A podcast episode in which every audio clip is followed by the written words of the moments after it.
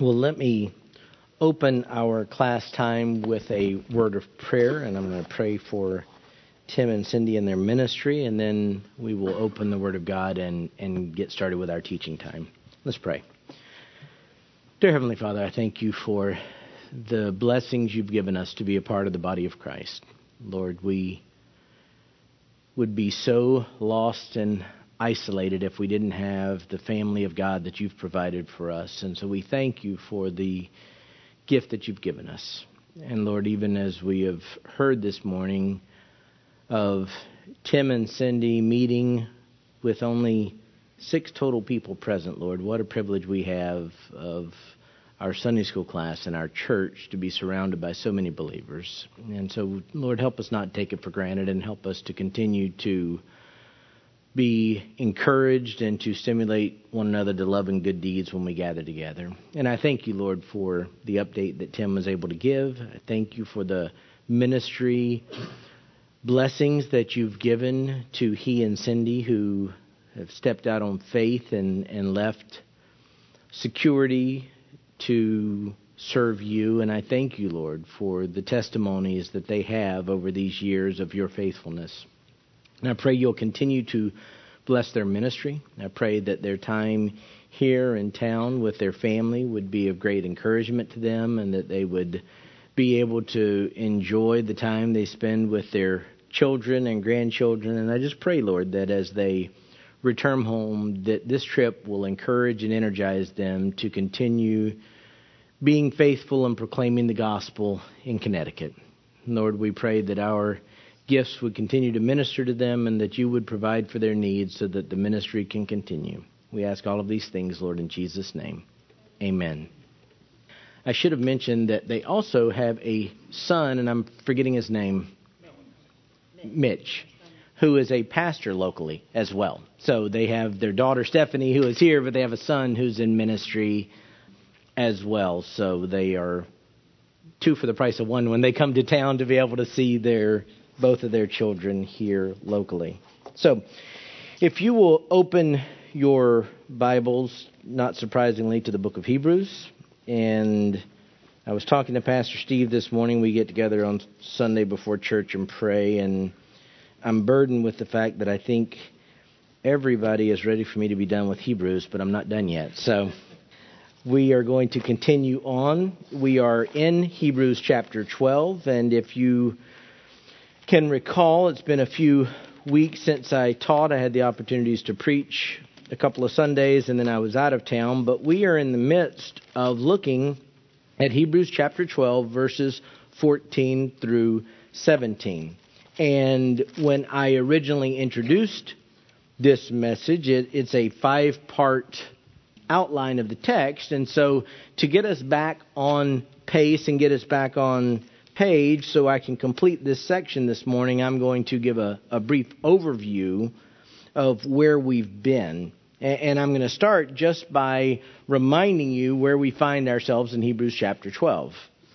Hebrews chapter 12, we've come out of a, a lot of theology and great truths throughout the first portion of the book, a particularly central focus from chapters 5 through 10 on Jesus' unique role and his sufficient role as our great high priest.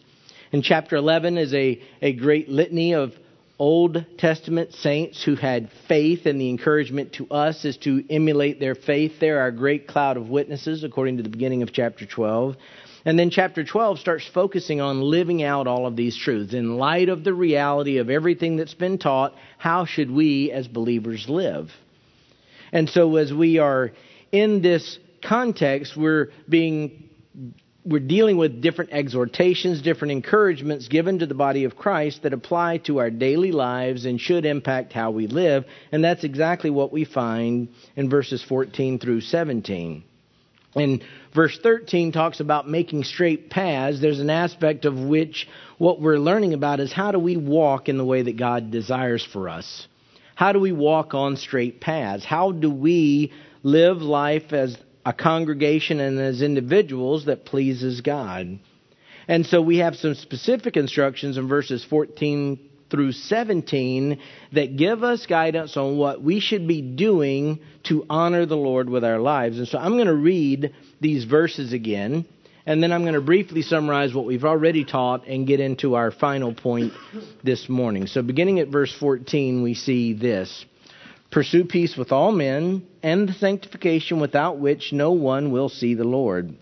See to it that no one comes short of the grace of God, that no root of bitterness springing up causes trouble, and by it many be defiled, that there be no immoral or godless person like Esau, who sold his own birthright for a single meal. For you know that even afterwards, when he desired to inherit the blessing, he was rejected, for he found no place for repentance, though he sought for it with tears. Now, this small section, as I indicated, I believe is teaching us how to walk, so to speak, in the straight and narrow. Verse 13 talks about making straight paths for your feet. It's talking about walking in obedience, walking in holiness, and I think this is verses that are explanatory of how you accomplish that. And so when I broke this down originally, I just said this was five keys to our church family walking the straight and narrow. And I'm going to briefly summarize those. Most of them are online. There's two messages that are waiting for me to make some uh, changes. Our brother faithfully records them, and there's a, an issue that I need to address on the tape, and I'm just very busy, and I haven't had a chance to do it. But the point is, you can go back and listen to these teachings at some point and get more details, but for time's sake, I have to go very quickly. But the first point was very simple strive to live as peacemakers. The, the admonition of verse 14 pursue peace with all men is to be expected given that the Bible from beginning to end is talking about peace. How do we have peace with God? Course, we only have peace with God through Jesus Christ. And after God takes us from being his enemies to being his children, he expects and commands us to pursue peace both amongst ourselves and with everyone else. Christians should not be known as the community rabble rousers. We shouldn't be the ones with the torches and pitchforks. We should be known as people of peace. The second key to walk in the straight and narrow was pursue genuine holiness. This word pursue, pursue peace with all men, but it's also to pursue the sanctification without which no one will see the Lord. And that sanctification, many translations translate it holiness. That's accurate. It's the same idea. Basically, the writer's telling us we're supposed to pursue being like Jesus Christ. We're supposed to pursue it, run after it, seek after it in a very diligent way. At its core, holiness is doing God's will in your life, meaning being like Christ, who always did the Father's will. And the idea is, as has been throughout the case of the book of Hebrews, there have been warnings throughout the book about the dangers of apostasy, about the fact that there, the writer knew that even though he was dealing with believers, there were unbelievers in the midst, some in danger of becoming an apostate. And at the end, what he's talking about and the sanctification without which no one will see the Lord, he was making it clear pretenders will not see the kingdom of heaven. If you've not truly been born again, if you've not truly been born again, you cannot see the Lord. If you have no sanctification at all, no holiness, the idea is don't fool yourself. You're not a believer. And the only way, unless you come to Christ, that you'll see the Lord is in an awful judgment. The third point was to seek to save our church family. And that comes beginning with a key phrase at verse 15. It says, See to it. And as I mentioned when I originally introduced this, see to it actually applies to three different areas. The third of which is going to be our new point today. But this idea of see to it carries something more than just watching, and it's the idea of oversight. And the idea being conveyed is that even though the pastors, of course, have oversight for the church, we are the under shepherds of Christ, that we have oversight and responsibility for your souls. There's a sense, according to the scriptures, where every single one of us, as members of the body of Christ, have a responsibility to exercise oversight over one another. We're supposed to be caring for one another enough to look out for these things. So when I say seek to save our church family, this is a corporate responsibility. It goes beyond just individual living. It's what we are to do as the body of Christ. And we all have a role to play in caring for our brothers and sisters here at Lakeside. And this first aspect of what C2 it applies to is that no one comes short of the grace of God. And the idea, as I elaborated before, is basically is this. It's possible for people to be in church to be around Christians, to go through all the motions, and be unbelievers, and to be lost. And we're supposed to be on the lookout to make sure that doesn't happen.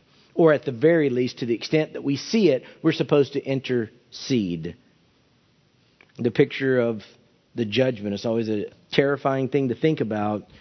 Not everyone who says to me on that day, Lord, Lord, will enter the kingdom of heaven. There's a lot of people that are doing churchy things that don't know Christ. And so part of our responsibility is to make sure that we're on the lookout for any that may be falling through the cracks at Lakeside. And it's not just the responsibility of the pastors, it's the responsibility of all of us.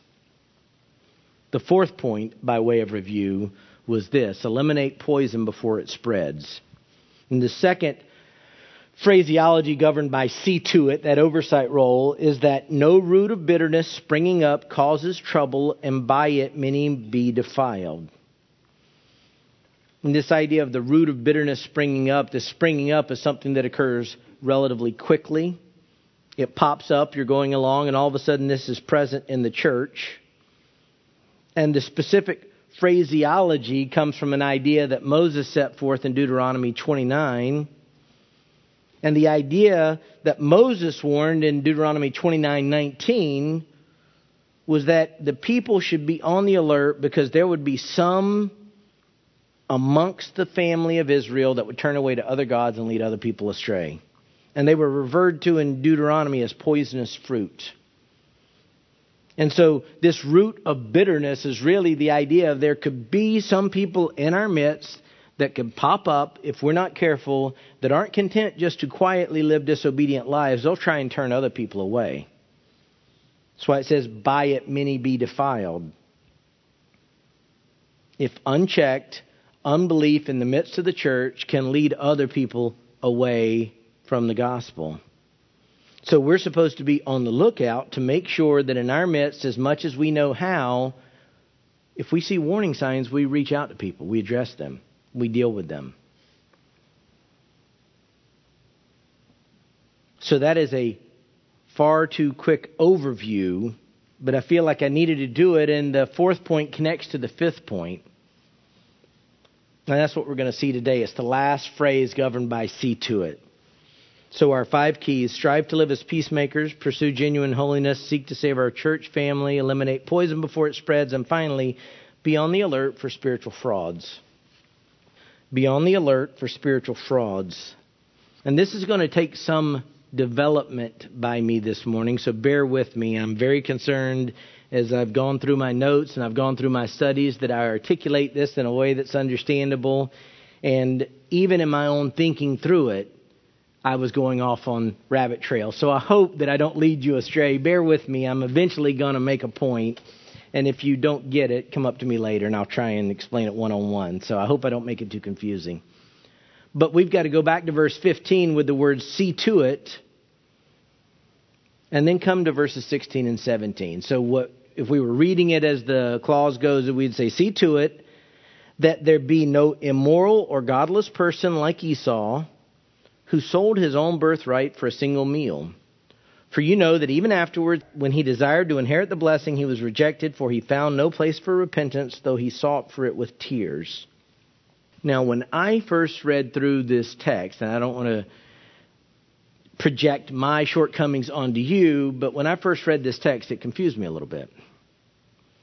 It didn't jump out at me that this text deals with what I'm talking about of spiritual frauds. It didn't jump out at me that way. That's my phraseology, by the way, spiritual frauds. But as I studied through the text, it's one of those times where a light bulb went off, and I think I understand the gist of what the author is trying to communicate. But as we break this down, you'll see, I hope, why I had a little bit of confusion. When you start at the beginning of it, you say, See to it that there be no immoral or godless person. So if this was all that was there, it'd be a fairly straightforward text. The word translated immoral in English is the normal word that would deal with fornication. It would be a type of sexual immorality. It would seem, based on this, that the first thing that we're supposed to see to it is that there not be immoral people, sexually immoral people in our midst. We should be on the alert for that. It Would certainly apply to anyone having any type of sexual relations outside of a one man, one woman marriage. And the second prohibition that refers to godless, so it says immoral or godless, means what you think it means. It's somebody who chooses the world and sin over God and holiness. Someone who despises and shows contempt for God and the things of God, which really would be the state of all unbelievers, but is particularly damaging if such character manifests itself in the church. So when you look at this at first glance, it seems to be talking about sexual immorality and a lack of faith in God. And you put it together and simply is saying in the church, make sure that you find the immoral people and you find the godless people and you deal with them. But the writer doesn't leave it there. He says, See to it that there be no immoral or godless person like Esau. And that adds a new dynamic to the overarching command because the writer is explaining what he means by, I believe, immoral or godless. And he's putting his definition of immoral or godless in the context of the life of a man named Esau. So the writer isn't using those words in a vacuum. He's tying them to a his particular historical person who would be familiar to his Jewish audience as we've seen throughout the book of Hebrews, the writer refers back to Old Testament characters whose lives would be common knowledge amongst his hearers.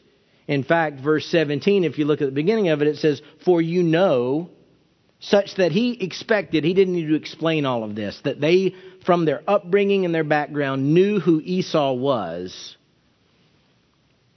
So when we look at the simple terms of the verse, I believe immoral or godless is being qualified by like Esau. However, Esau was, that's what's being warned against. And then he summarizes brief terms and what we would know from looking to Hebrews Esau sold a birthright for a single meal, and then apparently he regretted it. But I think from the context, it's clear that there's a little more behind it that helps us to understand the words immoral or godless a little bit better. So I want to go a little bit back to the background of Esau because I don't assume that all of us know Esau like the original hearers did. And I want to make certain that we get the correct application of this see to it command to the church, all of us, and so I'm going to provide a little bit of a background, but because of time constraints, I'm just going to have to summarize this. You're going to have to trust me, but trust and verify, as they say. Most of what I'm talking about you can find in the book of Genesis, generally chapters 25 through 28. So if you want a good account of the life of Esau, go to Genesis chapter 25 to 28. In fact, I would encourage you to do it. But I am going to summarize things briefly in a way that I pray will help make this significant and relevant to us. Esau was born into a great family. He started out in a great position. His grandfather was Abraham. If you're in Judaism, Abraham is the father. Even in us, we understand the centrality of Abraham to our faith. But for a Jewish person at the time of the writing of the book of Hebrews, Abraham was the greatest. So, from common knowledge, Esau had a great family pedigree. His dad was Isaac. Even though Abraham and Isaac were men who had sinned, they were also men who had God's favor. Throughout the book of Genesis, from time to time, what you see in reference to God, God's defined this way the God of Abraham, Isaac, and Jacob. the God of Abraham, Isaac, and Jacob. Now, I think many of us know this, but certainly there were a lot of things that pastors assumed that we knew when I was first a believer that I didn't understand.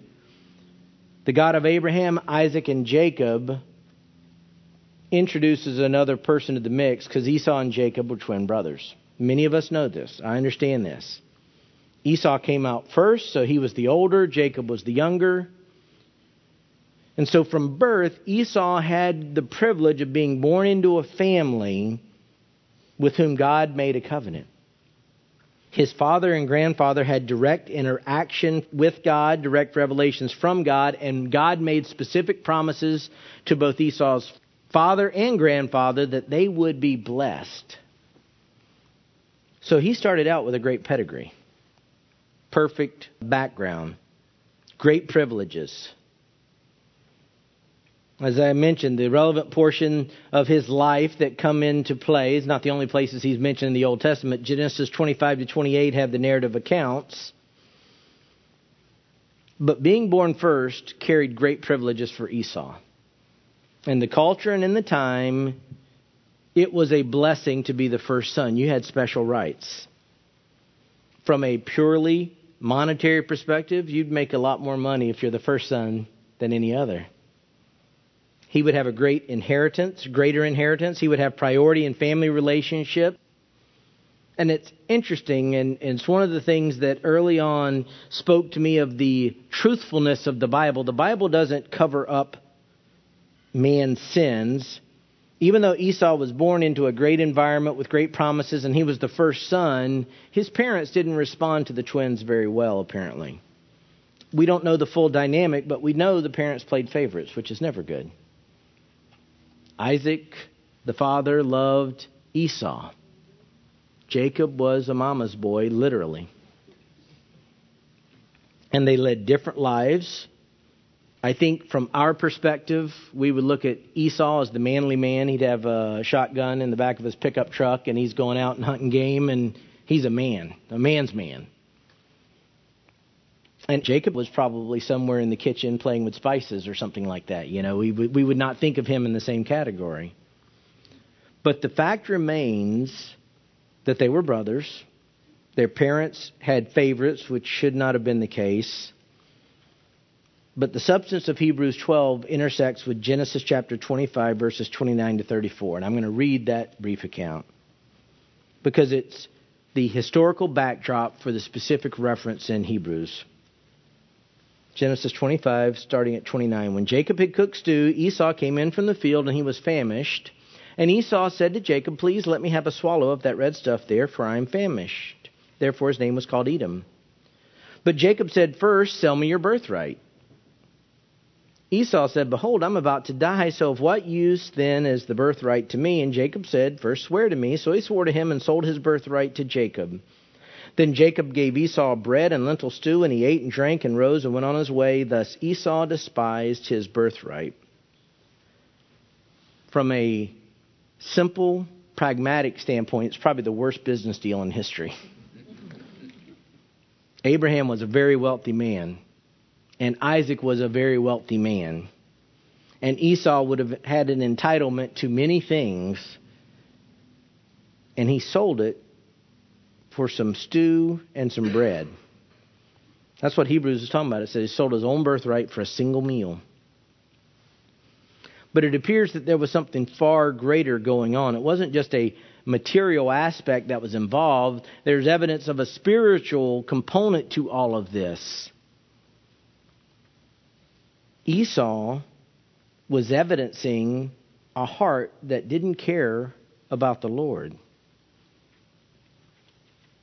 in verse 17 of Hebrews, again coming back to here, we read of an offshoot. It's a separate historical event, but it's connected, which is an indication showing the heart issue involved. For you know that even afterwards, when he desired to inherit the blessing, he was rejected, for he found no place for repentance, though he sought for it with tears. Again, this is a separate point in Esau's life. It's found in Genesis chapter 27. But basically, there were spiritual blessings that were given to Isaac from the Lord. Genesis 26:24 records this encounter between God and Isaac. The Lord appeared to him the same night and said, "I am the God of your father Abraham. Do not fear, for I am with you. I will bless you and multiply your descendants for the sake of my servant Abraham." So Isaac was given a specific promise by God that he would inherit great blessings. And those aren't just material, that there were spiritual components. And Genesis 27 deals with Isaac coming to the end of his life.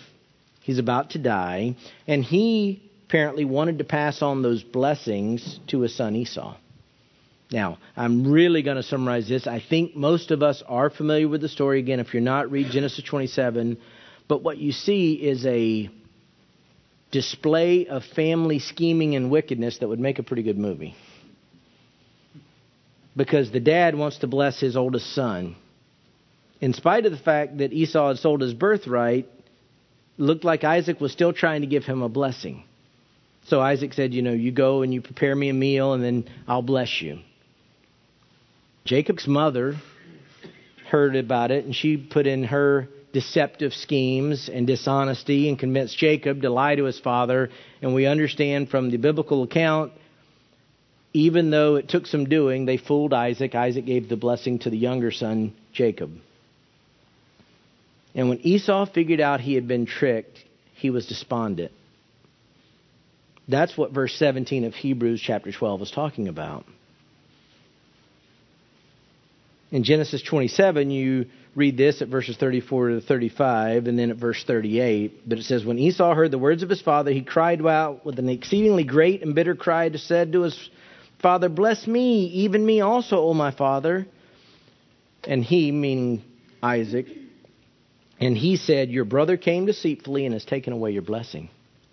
And then verse 38 Esau said to his father, Do you have only one blessing, my father? Bless me, even me also, O my father. So Esau lifted his voice and wept. So we have these two historical events that combine to give a snapshot of the life of this man Esau. He first had so little regard for things that he traded away his status as a firstborn son, his birthright.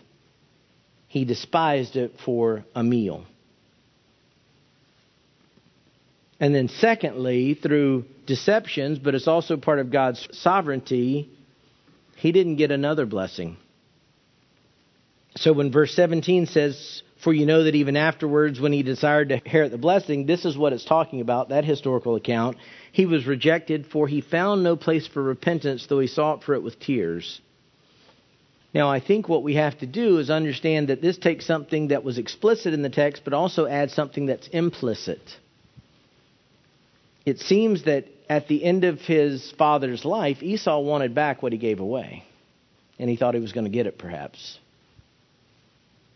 The biblical account doesn't provide all of the details of all of the things that would be contained in the blessing of Isaac, but it seems that God allowed events to unfold that bound Esau to his earlier choices. It seems clear from the scriptures, even though we don't have all of the elaboration of it, that Esau didn't have a sincere desire to turn to God in all of this. There's no evidence from any of this that he truly was seeking after God with sorrow and repentance and wanting to turn away from his sin. He was just upset because he got tricked and robbed. Esau didn't pursue God, and it seems he wanted the blessings without the obedience. It seems he wanted the blessings without the commitment of the heart. And God didn't let this happen. And even the personal anguish and the tears of Esau couldn't undo his sinful choices that continued to manifest a sinful heart. Now, before I tie all this together, which I hope I can do, I want to make a point that I don't think I can get away from looking at this. I think it's interesting. It said he found no place for repentance, though he sought for it with tears. In no way is this teaching that God turned his back on things. The Bible makes it clear we're all sinners in need of a Savior, and if we cry out with genuine hearts of faith and repentance, God can hear us. What's evident, though, is that Esau didn't actually have a heart that truly repented, even though he had regret and sorrow. It's possible that tears don't equal repentance. It's possible that genuine sorrow doesn't equal repentance. If a heart does not turn to God, then all of the human emotion of sorrow is pointless. I think all of us, including me, are encouraged when we see people that seem to be broken. But we need to make sure that the brokenness is of the right variety because even unbelievers can be sad. I always think it's interesting, and I've thought about it many times, and obviously, because I'm about to read the text, I thought about it again as I was preparing this. But Matthew 27 mentions what happened to Judas after he betrayed Jesus. Verse 3 through 5. Then, when Judas, who had betrayed him, saw that he had been condemned, he felt remorse and returned the 30 pieces of silver to the chief priests and elders, saying, I've sinned by betraying innocent blood. But they said, What's that to us? See to that yourself. And he threw the pieces of silver into the temple sanctuary and departed. And if we had nothing but that, we'd say, Hmm, was he turning? Was he truly repenting? But it says, And he went away and hanged himself.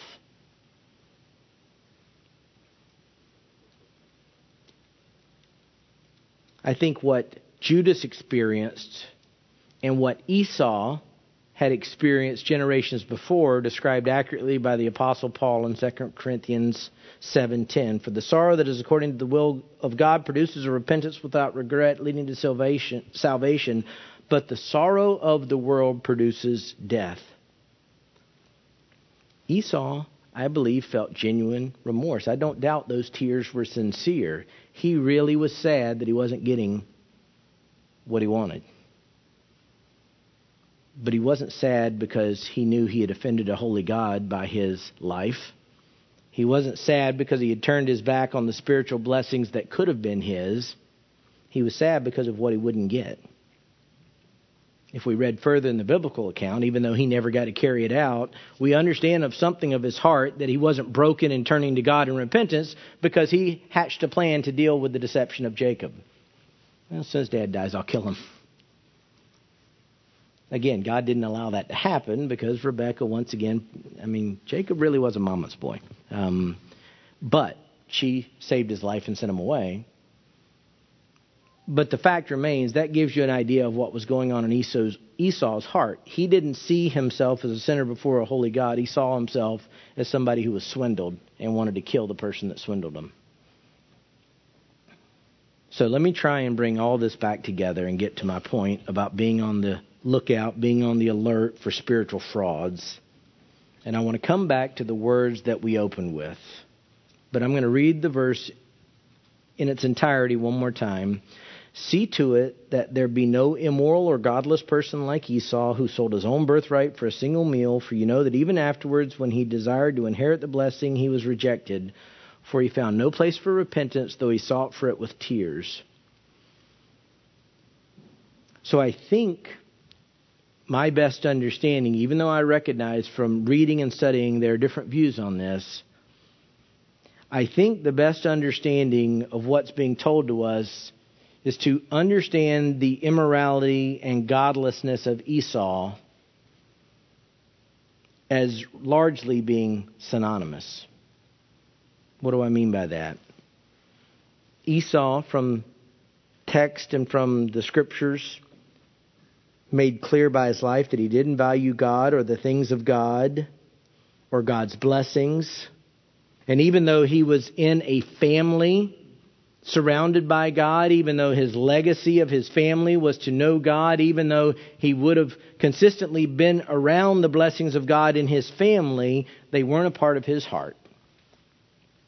Again, I understand that there's some disagreement amongst experts, people far smarter than me on this, but I think my best understanding of this text is that the writer isn't trying to say that in addition to his godliness, Esau was also just a fornicator, sexually immoral guy.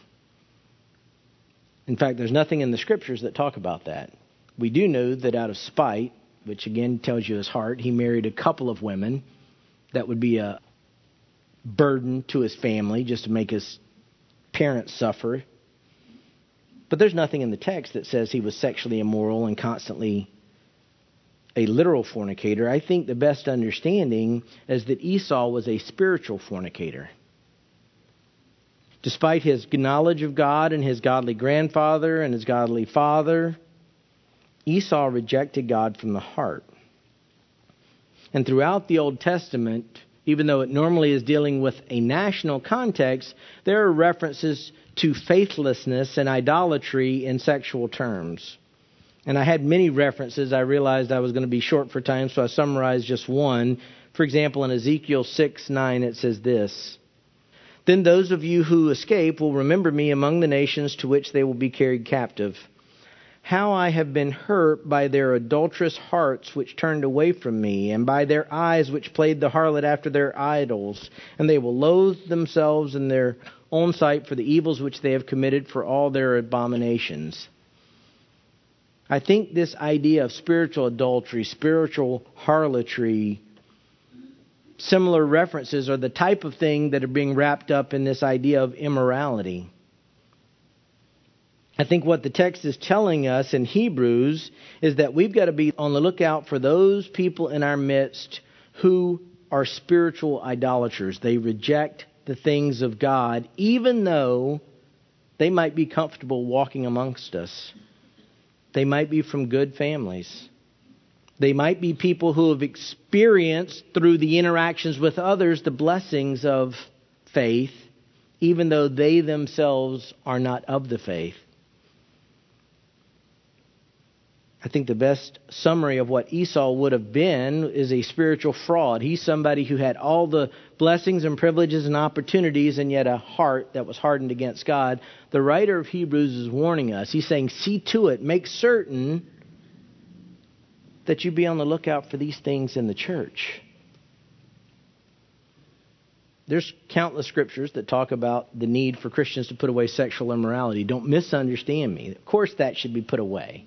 Of course, if we see a brother or sister in sexual sin, we should lovingly come alongside them and try and turn them away from this.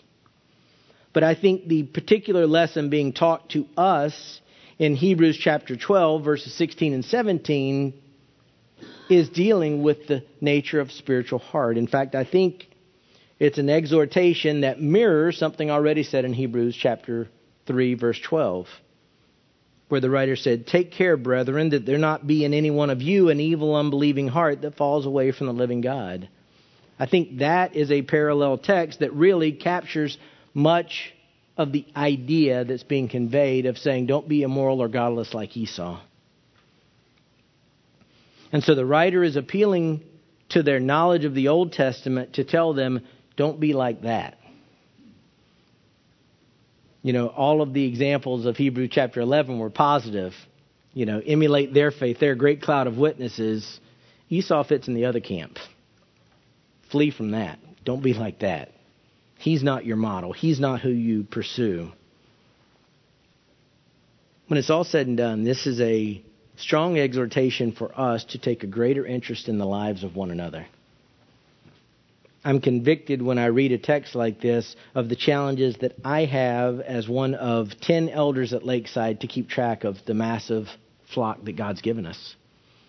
On Sunday mornings, there's over 500 people here. It's hard to know what's going on in people's lives. Even right now, I, I can't count, but maybe there's 40 or 50 people here. I don't know what's going on in all of your lives. I think this is one of the reasons that these types of instructions are given in Scripture because there's an awareness that even though God has provided pastors for the church, they can't see everything. They can't be everywhere. They can't do everything. In no way am I justifying the times where I've fallen short, and I know I've fallen short many times in my oversight responsibilities. But the exhortation for us and the thing that is burdening my heart is that as a class, for example, in living this out, we need to know more about one another. to that end, and I've been convicted by this over the next couple of weeks, I'm going to be trying to come up with ways to help us interact at a greater level than we do now. One of the drawbacks from moving from the gym was we lost our tables. Even though we still keep our prayer group, when we were able to sit around the tables, it was a different environment, a different feel, and I miss that. But the reality is, I don't think we can have church with tables back here, so that's probably not going to change. So I want to find other ways for us to interact more because I'm burdened with creating opportunities for us to do the very things that the Scripture is calling us to do. I don't know that it's uniquely American because I haven't lived anywhere else, but I know for all of us there can be a temptation just to wall, you know, we come here and then we go back to our little worlds. I don't have the blessing that God gave Tim. I avoid church people, but I avoid everybody else. If I wasn't saved, I'd live on an island. With, With Debbie, of course. I'm sorry. I, I've got to, but I'm not kidding. We've had those discussions. Apart from Christ, you know, the Trophimucks would have their own little world. So I know the struggle I have. And some people are are more outgoing than others, but I want to try and create environments for us to be able to live these things out amongst each other. So I'll follow up with that, but for now, understand when you read these words that these are collective calls for all of us to be invested in the lives of one another. God's given us a great privilege to have so many people around us but with that privilege comes responsibilities that we need to take seriously.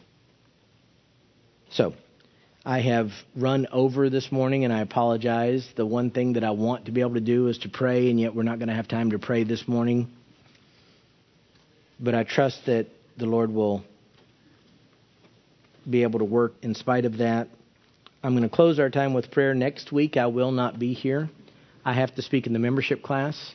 Um, I forgot that, but now I remember. So somebody else will be speaking, and I could pretend that I so surprised, but I just forgot I was speaking in the membership class, so I have to find somebody to teach next week. But I'm not gone. I just have my responsibilities for the new member class, which I'm told is one of our biggest new member classes ever. And so we praise the Lord for that. So, anyway, and then in two weeks, we'll continue with the book of Hebrews. So, let me close our time in prayer. Dear Heavenly Father, I thank you so much for your word.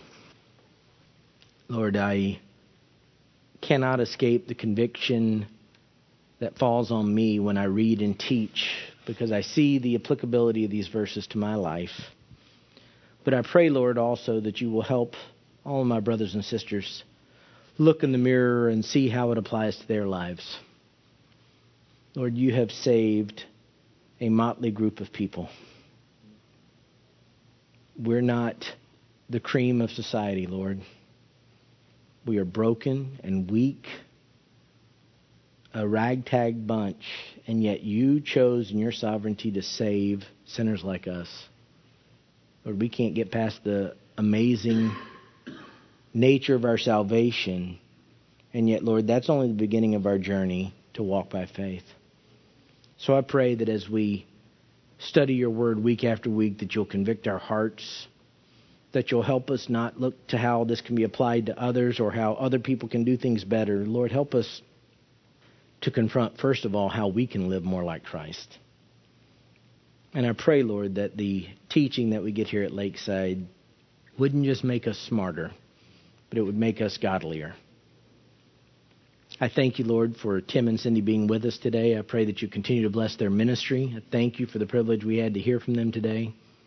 And I pray, Lord, for Pastor Steve as he prepares to open Psalm 46 and preach your word to us. I pray that you give us ears to hear. Lord, we love you. We ask all these things in Jesus' name. Amen.